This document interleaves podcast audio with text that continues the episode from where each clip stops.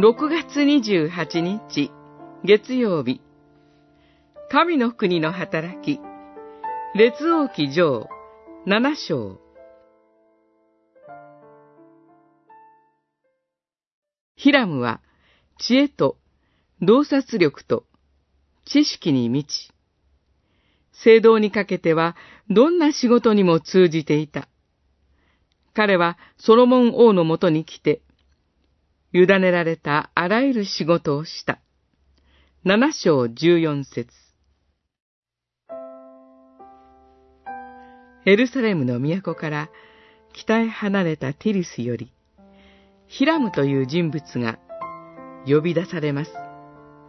ヒラムは知恵と洞察力と知識に満ちた人物で、一流の職人でした。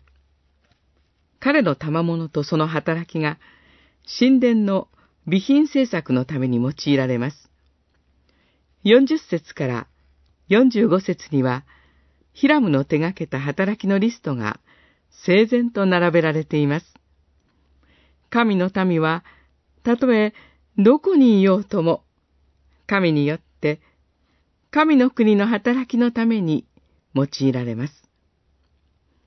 私たちは聖書の直接の舞台、神殿の建てられたエルサレムから遠く隔たった国に生きています。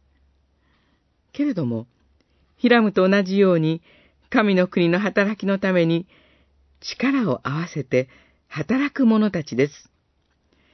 コリントの信徒への手紙1、3章9節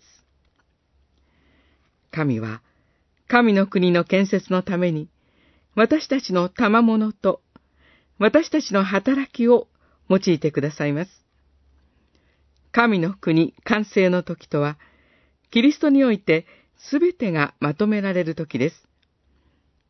私たちが主に捧げたすべての働きの意味が明らかにされる時です。その日、私たちはヒラムの働きと同じように、用いられたすべての働きがまとめられ、美しく、整然とした麗しい光景とされていることを目にすることができるのです。